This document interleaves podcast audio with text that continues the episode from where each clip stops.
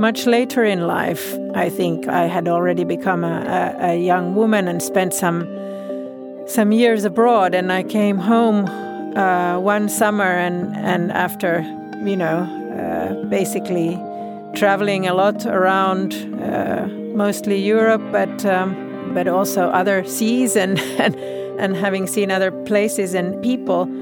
And I, I sat down on, on our island uh, in the sunset and I was looking out at the sea and just thinking, what have I been looking for all these years?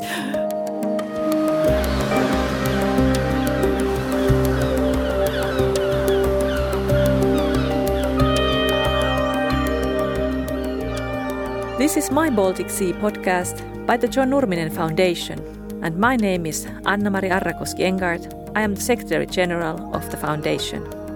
My guest today is Sofia Jansson, who is known as the niece of the beloved Tove Jansson. Sofia is also chairman of the board and creative director at the company Moomin Characters. Welcome to the podcast, Sofia. Thank you.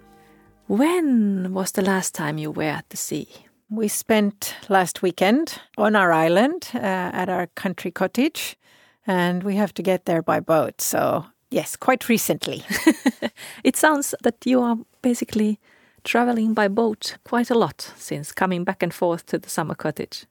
Yes, uh, we spend our summers in the archipelago, and uh, it's just so natural for us to use boats and move around on the different sea routes because I've been to this cottage every summer my entire life. So it just okay. feels very, very normal, basically. Yes. Our guests in this podcast are people who have a personal relationship to the Baltic Sea. What is your most cherished moment or memory of the Baltic Sea or time you have spent at the sea? All my memories of the sea kind of flow together because, as I mentioned, uh, well, for one, I have lived in cities by the sea my entire life and then spent, especially the summers, I've always spent by the sea.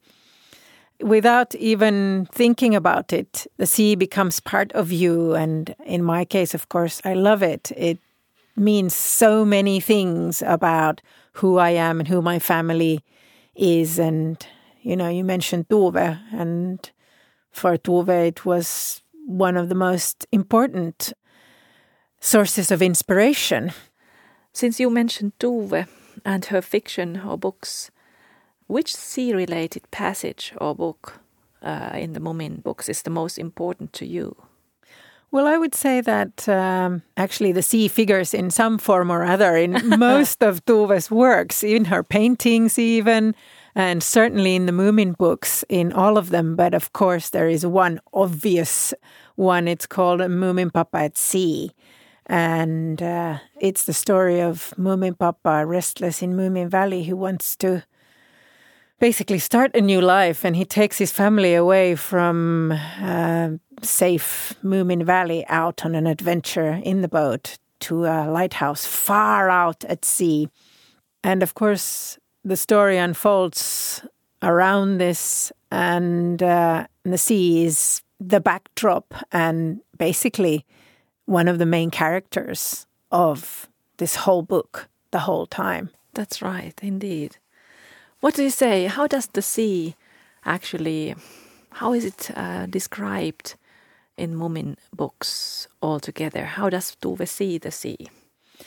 Well, I think she, you know, Having lived by the sea herself, she writes about the sea with great love, but it's more than something that she just admires. The sea is full of possibility. The sea is sort of almost a metaphor for for the fact that anything can happen. You know, the future is unknown, which she saw as actually something a positive thing because of course it means that anything also all the fantastic things are out there and so, you know, when she describes the sea, um, she makes it the place that you have respect for or the element that you have respect for. It has a force of its own.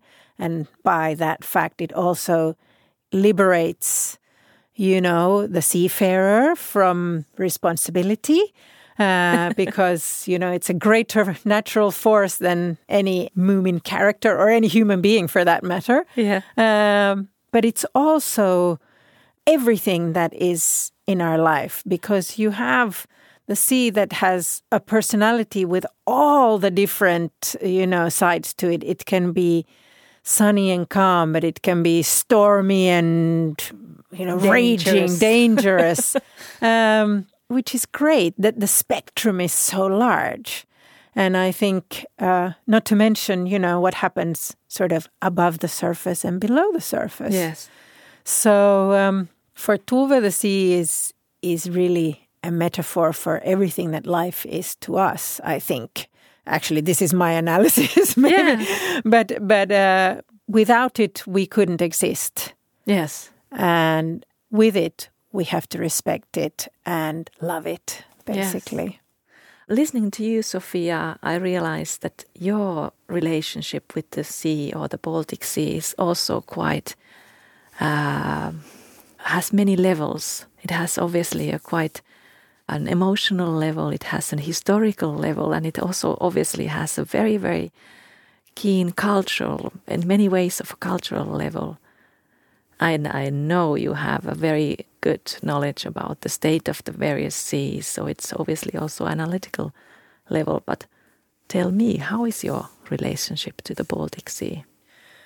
well, I've spent every summer of my life by the Baltic Sea, and I think in my younger days, I sort of just took it as a given. It's there, and you know, Now I have to go Uh, there. yeah, I have to go to the countryside or to the archipelago. And I didn't really think of the meaning of it on any level, really. It was just there. Yes. And much later in life, I think I had already become a, a, a young woman and spent some some years abroad. And I came home uh, one summer, and and after you know, uh, basically traveling a lot around, uh, mostly Europe, but um, but also other seas and, and and having seen other places and people. And I, I sat down on, on our island uh, in the sunset and I was looking out at the sea and just thinking, what have I been looking for all these years? You know, because it's right here on my doorstep. It's this beautiful Baltic Sea and archipelago that I love and that means so much to me and is such a great part of me. And I think it was the first time I really realized that the nature around you really does define very much who you are on so many levels obviously cultural level linguistic level but also i think you know an inner identity where you find your calm. And though um, i feel the most at ease when i'm by the sea and in this case i would have to be precise it's probably the baltic sea that really is my sort of comfort zone and place where I find peace.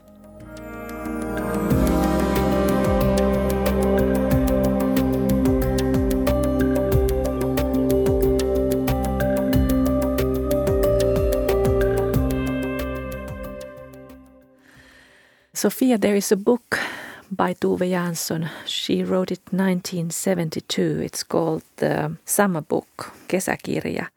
And there is this little girl called Sophia who spends time with her grandmother on an island.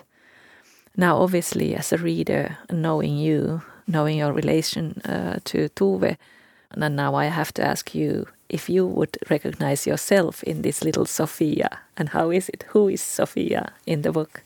Yeah, this is a question I'm familiar with uh, for obvious reasons. Um, luckily, Tove was interviewed during her lifetime about this book and asked uh, how much is true and how much is invented. And so I, I know her answer. But before I tell you, I can say that, of course, because the little girl in the book is called Sophia, you know, I would really like to be her. I totally understand. it would be great, uh, but it is a fictional story. And Tove said that uh, you know, she took an author's liberty to uh, draw inspiration from her own childhood, her maybe experiences and relationship with her mother in the archipelago. And then, of course, she watched me as a little girl with my grandmother. So that is partly in there. And of course, she also invented stories. As it's a book with many different short stories, though they make a, a whole entity. I think the beauty maybe lies in how she tells the story, in the words she uses, and in the atmosphere that she creates. Um, I think it's funny to think that everything happens on a small, tiny island, but it seems like a very big universe. Uh, what she describes because it includes, you know, sound, sounds of the sea and the seagulls and, and everything, tastes and tastes and smells and it's all just done with words and maybe also with Tove's skill for describing things without actually telling you. So she writes a lot in between the lines, and yeah. the dialogue between the little girl and the grandmother is sometimes quite sparse, and a lot of things happen that are not said out mm-hmm. loud. And at the same time, they are mirrored in the elements, in the sea, in the storm, that you know hits the island and many other things that happen and so obviously the sea that surrounds the island is again the element for safety it kind of isolates them on that little island but it's the same time it's the possibility for you know any kind of adventure and it's sort of it's that border area, you know, the, the, the beach between all the possibility of the sea out there and then, of course, what you have known on the solid land, on the yes. sea, you know. So it's, though I say it myself, and I can say it because I didn't write it, but it's a fantastic book. it is, absolutely. really worthwhile reading. yeah. You mentioned uh, that book is on an island, and uh, well, you have a uh, summer cottage on an island. Tove Jansson had an island on the Gulf of Finland uh, in Pellinki. It was called Klovharu. Have you visited the Haru Island? Yes, indeed. I have many times, and it was a a very special island because it was far, or it still is, far out uh, uh, at sea, uh, at the very edge of the archipelago. So no trees on it, and it's just sort of a barren rock where Tove and her partner Tuulikki decided to have a, a small, small cottage built a tiny little house that has just the one room and it has windows all directions and because it's a small island of course you can see the sea from all directions all and the time all the time and in any weather any hour of the day so you can imagine how much that influences her work but I mean, it was a choice. It was a conscious choice. They wanted to go out there and be there right in the middle of sort of the eye of the storm, if you can yeah. say it that way. Of course, I think for people who are not Finns and not familiar with the Baltic, they don't know, but there are a lot of islands around the coast of Finland, not just in the Baltic, but in the whole all the sort of small seas inlets around the, the states of, of the Baltic. Sea, and, yeah. yeah, Baltic Sea. And so many people in Finland are quite used to living on islands. But I think what makes Tove's Island quite uh, special, especially for those not familiar with the archipelago, is there is no electricity, no running water, nothing. It was incredibly primitive. But for her, it was being you know, at the mercy of the elements, but safe. Yeah. Uh, which uh, I think is very uh, typical of Tove. I mean, she uses opposites very much in her art, in her writing, in her drawing, and in her paintings. So, on the one hand, you have the sea, which is completely uncontrollable around you. But on the one hand, you feel very safe in your little house and in your little cottage, and you're there. So, you have these two opposites, and then what happens in between is really where it's all at. Their choice was really quite special, as you mentioned, because it's even though the cottage would be, I mean, it's safe and all that, but since, as you just described, the island, it's so bare, it's it doesn't seem to have any natural safety, no forests to keep the winds away, or no bigger rocks or to keep at least from one side the wind away or something. It's I think it's very brave, courageous choice. I would never stay there even one night. but it yeah. seems so alone. Yeah, yeah. I think for many people it's perhaps not a good choice, but but certainly for Tove, I think she loved the force yeah. of nature. And, and especially the force of the sea, both in its calm state and in its wild state. Yeah. And I think to be smack in the middle of it, you know, quite at the mercy of it, was for her a wonderful feeling. Yeah. A feeling of empowerment and liberation and freedom. Yes. And she wasn't frightened of it. You know, and that's what I why, yeah. why I wanted to go back to the island with you because I think that's exactly what also comes in the Moomin books, and somehow in your description of the mm. sea, you both have faith in this positive, unbelievable challenges and whatever comes from the sea or sea being a bridge to anything new and wonderful. And it must come from this love to this force and love to this uh, possibility. Yeah.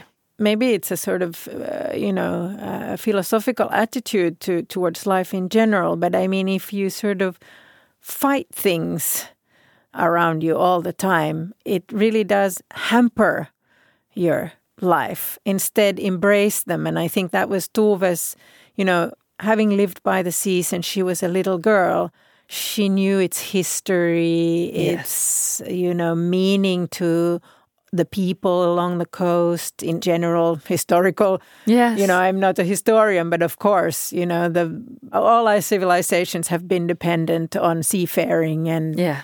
and it's been an absolute must for our existence um, and great possibility. Yeah. And and i think if you know, like Tove, uh, you courageously embrace that, then of course it becomes a very vital part of who you are and who we are. Yes. And to go on from that, I think that that's why I'm sitting here today, you yes. know, because I feel very strongly about the sea and you as an organization obviously are trying to to do anything possible to keep it this wonderful place that we all love. Yeah. Um, and and so that's why I kind of uh, listening to you started to think about this having faith, having you know believing in good uh, endings, good yeah. deeds, yeah. and believing in the possibilities that lies within us human beings. That we are very inventive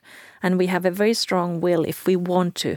And if we can be shown the methods how to do good we actually normally tend to do good.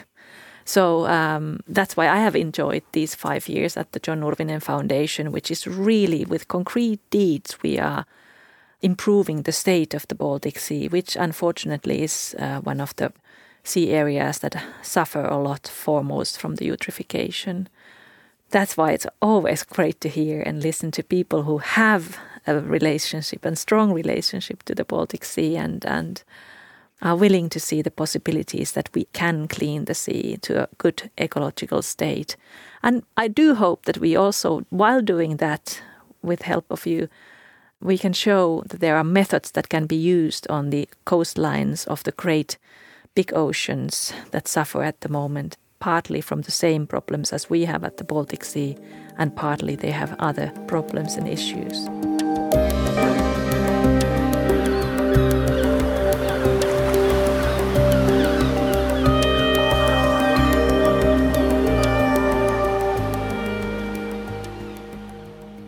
You mentioned yesterday at the Pori SuomiAreena that Moomin characters will organize a major campaign in order to save the Baltic Sea together with your Nurminen Foundation. Please tell a bit more about this campaign and why is it so important for the company Moomin Characters and for you and, and? Um, well, uh, as I've mentioned several times, the sea was super important for Tove, and many of her stories are are sort of built with the sea as a main character in them. And when we had a very warm summer last summer, and it became quite obvious that, you know, the algae problem is not disappearing; it's there, and it it something needs to be done. We felt that uh, We we were going to prepare a campaign for Moomin 75 in 2020 anyway. Yes. And then we met with your Nurminen Säätiö Yes. uh, Foundation. And then we thought, that's it. We'll build a campaign around this. We'll try and, and gather funds to help the actual projects that you are now developing and doing uh, in order to help the state of the sea. And it was such a good fit because, I mean, Tove is, you know, I, I think if art was her first love, then the sea was her second love. And then as a theme, it's so important in all of her, you know, in her legacy in her production. Yes. When we, uh, our, our managing director was sort of spawning the ideas for a campaign, it just clicked. Everything clicked, and it became obvious that this is what we're going to do. We're going to build with you as big a campaign as possible for 2020 for the Moomin celebration year. And in the beginning, when we started, uh, you know, with a small group, uh, Yes. we were all extremely enthusiastic because the fit was so perfect. And then everybody we talked to just, you know, felt the same about, hey, we have to do something. And yeah, the Moomins fit perfectly. And, you know, with Tove as a front figure for this, this can really become a good, worthwhile thing. And now I think we have over a hundred partners on board.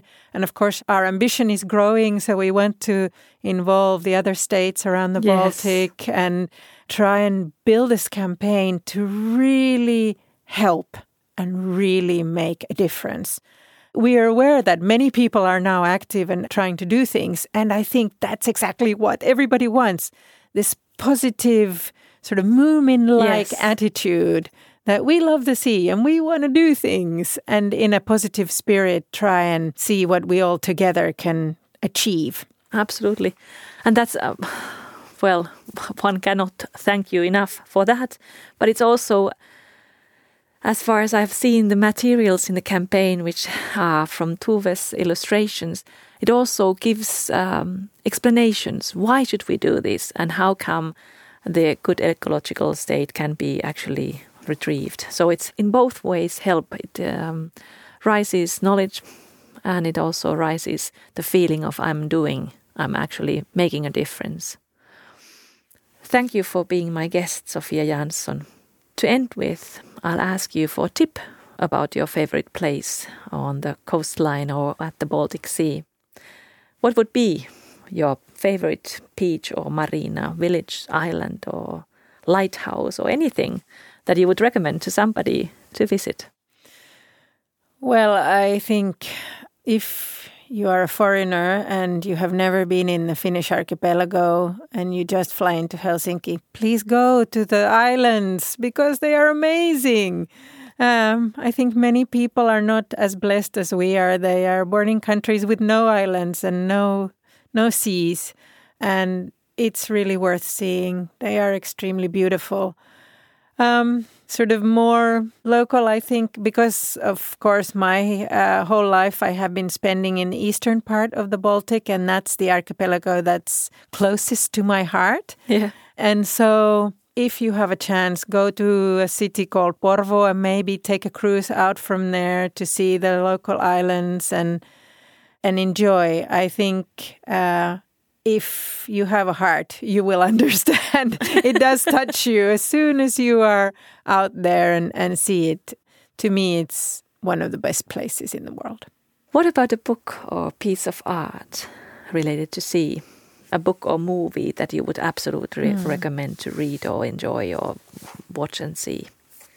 I think the sea has been a great inspiration for so many artists, but one of my absolute favorite pieces of art is uh, by a Russian painter called Ivan Aivazovsky, and it's uh, in the Ruski Museum in St. Petersburg. It's a huge painting of stormy seas with these poor sea men that have they have been they, Shipwrecked. shipwrecked Yeah. and they are in a boat but it's majestic it's fascinating it's just amazing it's of course a terrible situation but it completely absorbs me this whole painting it's huge and you can sit on this little uh, stool in front of it and just admire it. And it's one of my absolute favorite renderings of the sea.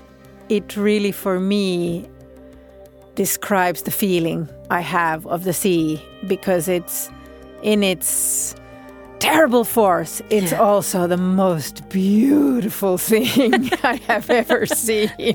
and of course, beauty is everything. um, so yeah, that that might be one obvious choice. Wonderful recommendations, and it's a beautiful idea to end this great discussion with you in Aivazovsky's wonderful paintbrush and his incredible way of using light. Thank you so much, Sophia. Thank you.